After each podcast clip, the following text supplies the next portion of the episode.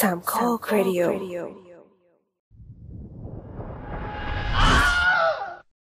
ทุกคนเคยดูหนังที่ยาวที่สุดกี่ชั่วโมงกัน2ชั่วโมง ครึ่ง3ชั่วโมง3ชั่วโมงครึ่ง ทีนี้ขอถามต่อว่า เคยดูหนัง10ชั่วโมงไหม หลายคนคงสายหัวและแอบกลด่าสตาร์ลอดอยู่ในใจ ได้โปรดอย่าหางานมาให้เราเลย ก็อยากจะบอกต่อว่า หนัง10ชั่วโมงที่จะพูดถึงในวันนี้ ไม่ใช่หนังดูเอาสนุกดูเอาเพลินๆอะไรด้วยนะ เป็นการนั่งดูสีแห้งบนผนังเปล่าๆ ไม่มีอะไรอื่น เอาจริงดิ จริง หนังเรื่องนี้มีอยู่จริงสตาร์ลอด 4K กับรายการ The Spin-off รายการที่จะสปินคุณออกไปพบกับสิ่งละอันพันละน้อยที่คุณอาจมองข้ามไปในโลกภาพยนตร์ จะพาทุกคนไปทำความรู้จักกับหนัง 10 ชั่วโมงเรื่องนี้ในเวลา 10 นาทีกันครับ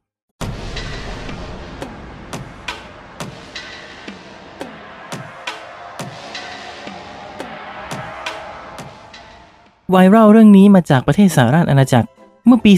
2015 ชาลีลิน ผู้กำกับชาวอังกฤษ ได้ทราบมาว่า กระบวนการการนำหนังเข้าฉายในอังกฤษ ต้องผ่านการตรวจและประเมินจากคณะกรรมการพิจารณาภาพยนตร์แห่งสหราชอาณาจักร หรือ BBFC เพื่อขอเรตติ้งพูดง่ายๆ ก็คือกองเซนเซอร์นี่แหละ ปัญหาไม่ได้อยู่ที่กองเซนเซอร์ เพราะทุกประเทศก็มีหน่วยงานนี้ ที่ประเทศไทยก็มี แต่ปัญหามันอยู่ที่ค่าทำเนียนเอ้ย ค่าทำเนียม ในการส่งหนังเข้าพิจารณา มันเลยเป็นเรื่องที่ค่อนข้างไม่ make sense เมื่อผู้ทำหนังต้องจ่ายเงินเพื่อให้หนังตัวเองได้เข้าฉาย กับสตูดิโอใหญ่ก็ไม่ได้มีปัญหาเรื่องเงิน แต่กับผู้ทำหนังมือสมัครเล่นที่กว่าจะหางบมาทำหนังก็เลือดตาแทบประเด็น ยังต้องมาเสียค่าธรรมเนียมอะไรพวกนี้อีกเหรอกว่าจะได้ฉาย ค่าธรรมเนียมที่ต้องเสียคิดยังไง อิงจากข้อมูลปี 2015 เอาแค่ค่าส่งพิจารณา เริ่มต้นอยู่ที่ 101.5 ปอนด์หนังทุกเรื่องต้องจ่ายอยู่แล้ว ต่อมาจะคิดเรทนาทีละ 7.09 ปอนด์คิดเหมือนค่าโทรศัพท์เลย ใช่ และค่าธรรมเนียมนี้ยังไม่รวมแวดโอ้โห แล้วแวดของอังกฤษไม่ได้ 7%แบบบ้านเรานะ แต่ 20% 20%ลองมาคำนวณคร่าวๆกับหนังแบบคนปกติทั่วไปก่อน ตีว่า 1 ชั่วโมงครึ่งหรือ 90 นาที ก็คือตืดตืดตืดตืด101.5 บวกด้วย 7.09 คูณ 90 ก็ออกมาเป็น 739.06 ปอนด์รวมแวนอีก 20%ตืดตืดระบบ AI อัตโนมัติของ Starlord คำนวณออกมาเป็น 887.52 ปอนด์ถ้านึกจำนวนเงินไม่ออก อัตราแลกเปลี่ยนเงินปอนด์เมื่อ 31 ธันวาคม 2015 อยู่ที่ 53.10 บาท เพราะฉะนั้นตืดตืดตืดตืดค่าธรรมเนียมในการส่งหนังเข้าพิจารณาอยู่ที่ 47,127.31 บาท แค่หนังทั่วไปก็เหยียบ 50,000 แล้ว แล้วเงิน 50,000 บาทเยอะขนาดไหน ค่าตัวหนังเฉลี่ยในอังกฤษเมื่อปี 2015 อยู่ที่ 7.21 ปอนด์ ตีเป็นเงินไทยได้ที่ 382.85 บาท นั่นก็คือต้องมีผู้ชม 124 คน ถึงจะคืนค่าธรรมเนียมได้ สำหรับสตูดิโอใหญ่ไม่มีปัญหาอยู่แล้ว เพราะคนดูหนังเยอะ แต่กับผู้ทำหนังอิสระที่หาผู้ชมค่อนข้างยาก ยังต้องมาเสียค่าธรรมเนียมอะไรแบบนี้อีก ยังไม่รวมต้นทุนค่าทำหนัง กับส่วนแบ่งที่ต้องจ่ายให้โรงหนังอีกไม่รู้เท่าไหร่ ถ้าสมมติว่าผู้ทำหนังไม่อยากจ่ายค่าธรรมเนียมล่ะ ก็คือไม่ส่งหนังเข้าพิจารณา ก็จะกลายเป็นว่าหนังไม่สามารถเข้าฉายในโรงภาพยนตร์ได้ การจะเข้าฉายต้องขออนุญาตจากผู้มีอำนาจในท้องที่ที่จะเข้าฉาย ซึ่งจากการค้นคว้าพบว่าไม่ค่อยมีการอนุญาต เพราะความรับผิดชอบต้องตกไปอยู่กับผู้มีอำนาจ ซึ่งพวกเขาก็คงไม่อยากมีปัญหากับกองเซ็นเซอร์ใช่เปล่า ก็นั่นแหละ มันเลยเป็นการบีบให้หนังที่จะฉายในอังกฤษต้องส่งเข้าไป ถ้าเทียบกับ MPAA หรือกองเซ็นเซอร์ของสหรัฐอเมริกา มีข้อมูลว่าหากไม่ส่งหนังเข้าพิจารณา ก็จะไม่ได้รับการรับรองและไม่ได้เรตติ้ง ก็คือจะถูกจำกัดการฉายในโรงภาพยนตร์มัลติเพล็กซ์หรือการวางขายในห้างใหญ่ แต่หากจะเข้าฉายในโรงหนังเล็กๆ ท้องถิ่นก็สามารถกระทำได้ เพราะเหมือนจะไม่ได้มีห้ามไว้ ทีนี้มาดูของไทยกันบ้าง การส่งหนังพิจารณาขออนุญาตฉายและจัดเรทก็มีค่าธรรมเนียม อ้างอิงจากพรบภาพยนตร์และวิดีทัศน์ปี พศ 2551โดยที่ถ้าส่งหนังเป็นแผ่นฟิล์ม จะคิดนาทีละ 30 บาท แต่รวมแล้วไม่เกิน 10,000 บาท ก็คิดเป็น 333 นาที คงไม่มีหนังเรื่องไหนที่ยาวขนาดนั้น ซึ่งหนังทั่วไปที่ 90 นาที ก็คิดค่าธรรมเนียมตืดๆๆ 2,700 บาท ส่วนถ้าส่งในรูปแบบ DVD หรือไฟล์ดิจิตอลคิดนาทีละ 5 บาท แต่รวมแล้วไม่เกิน 8,000 บาท ก็คือสูงสุด 1,600 นาที ก็คงไม่มีเรื่องไหนยาวขนาดนั้นเช่นกัน ซึ่งหนังทั่วไปที่ 90 นาที ก็คิดค่าธรรมเนียม 450 บาท เทียบกับราคาตั๋วเฉลี่ยสิ้นปี 2020 ที่ประมาณ 200 บาท ก็คือต้องการผู้ชมแค่ 3 คนเท่านั้น ถึงจะคืนทุนตรงนี้ได้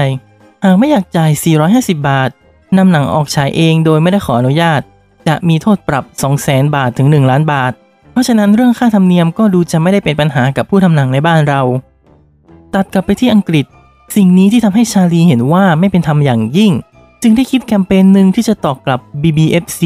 หรือกองเซนเซอร์อังกฤษ ด้วยนิสัยคนอังกฤษที่ประชดประชันเก่งอยู่แล้ว เขาจึงคิดว่าในเมื่อพวกคณะกรรมการต้องมานั่งดูหนังทั้งวันแล้วได้เงิน เขาก็จะทำหนังที่น่าเบื่อที่สุด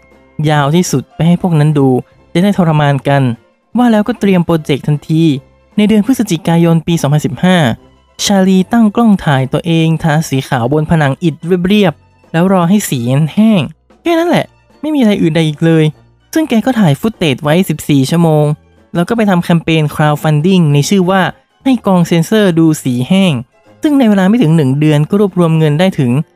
5,963 ปอนด์ หลังจากคำนวณค่าใช้จ่ายต่างๆ แล้ว ชาลีก็ได้ตัด footage ให้เหลือ 10 ชั่วโมง 7 นาที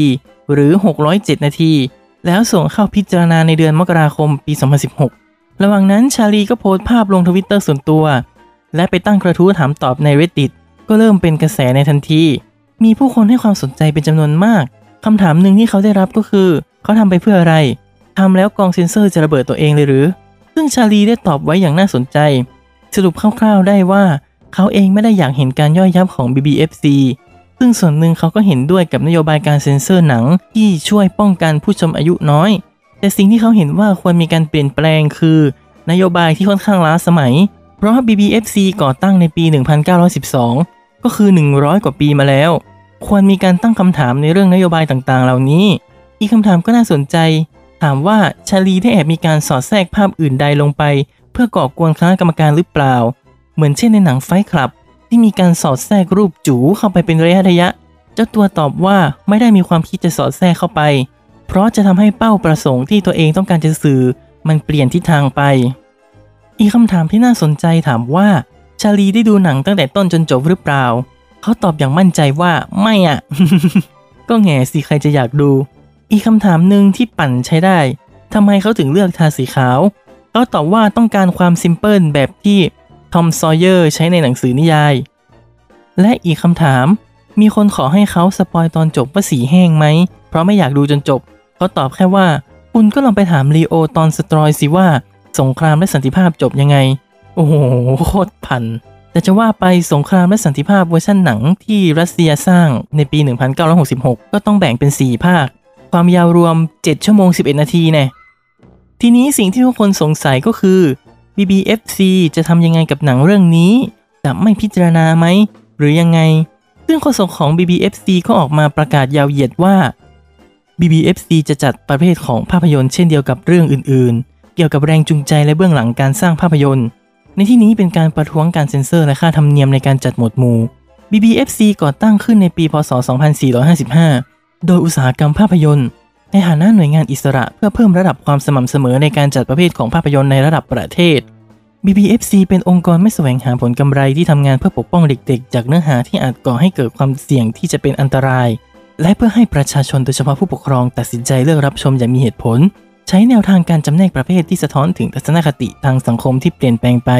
ที่มีผลต่อเนื้อหาของสื่อ ผ่านการให้คำปรึกษาและการวิจัยสาธารณะเชิงรุก BBFC เคารพหลักการทางเลือกที่เสรีสำหรับผู้ใหญ่ และจะยังคงแทรกแซงในกรณีที่กฎหมายกำหนด หรือในที่ที่เรามองว่ามีความเสี่ยงอันตราย ทั้งหลักการเลือกเสรี และข้อยกเว้นเหล่านี้ ได้รับการสนับสนุนจากสาธารณะ และยังสะท้อนถึงหน้าที่ตามกฎหมายของเรา รายได้ของ BBFC มาจากค่าธรรมเนียมที่เรียกเก็บสำหรับการบริการเท่านั้น ซึ่งคำนวณโดยการวัดระยะเวลาการฉายภาพยนตร์ DVD และผลงานอื่น ๆ ที่ส่งเข้ามาเพื่อจัดหมวดหมู่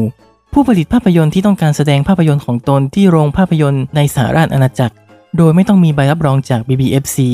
สามารถทำได้โดยต้องขออนุญาตจากหน่วยงานท้องถิ่นสำหรับพื้นที่ที่โรงภาพยนตร์ตั้งอยู่ มีตัวแทนของ BBFC ออกมาให้ข้อมูลเพิ่มเติมว่า ตัวหนังต้องใช้เวลา 2 วันในการพิจารณา เนื่องจากคณะกรรมการมีลิมิตในการดูหนังและสื่ออื่น ๆ รวมกันสูงสุด 9 ชั่วโมงต่อวัน นั่นคือวันแรกดูได้ 9 ชั่วโมง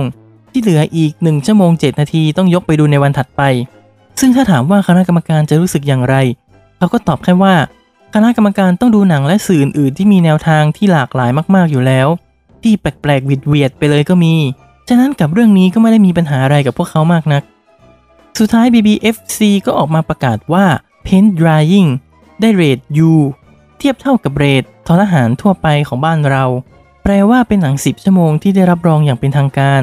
สามารถนำไปฉายที่โรงหนังไหนก็ได้ในอังกฤษถ้าเจ้าตัวต้องการ ซึ่งก็มีโรงหนังท้องถิ่นติดต่อขอเอาเรื่องนี้ไปฉาย แต่ทางเจ้าตัวก็ไม่ได้ตอบตกลง เพราะเขาไม่ได้ทำมาให้คนทั่วไปดู เขาทำให้กองเซ็นเซอร์ดู ซึ่งการได้รับเรทหนังไม่ใช่ชัยชนะที่ชาลีต้องการ หากแต่เป็นการกระตุ้นให้คนทั่วไปได้ตื่นรู้ และตั้งคำถามที่จะก่อให้เกิดการเปลี่ยนแปลงของวงการหนัง นั่นคือการทำให้เขาได้ยิ้มออกมาในที่สุด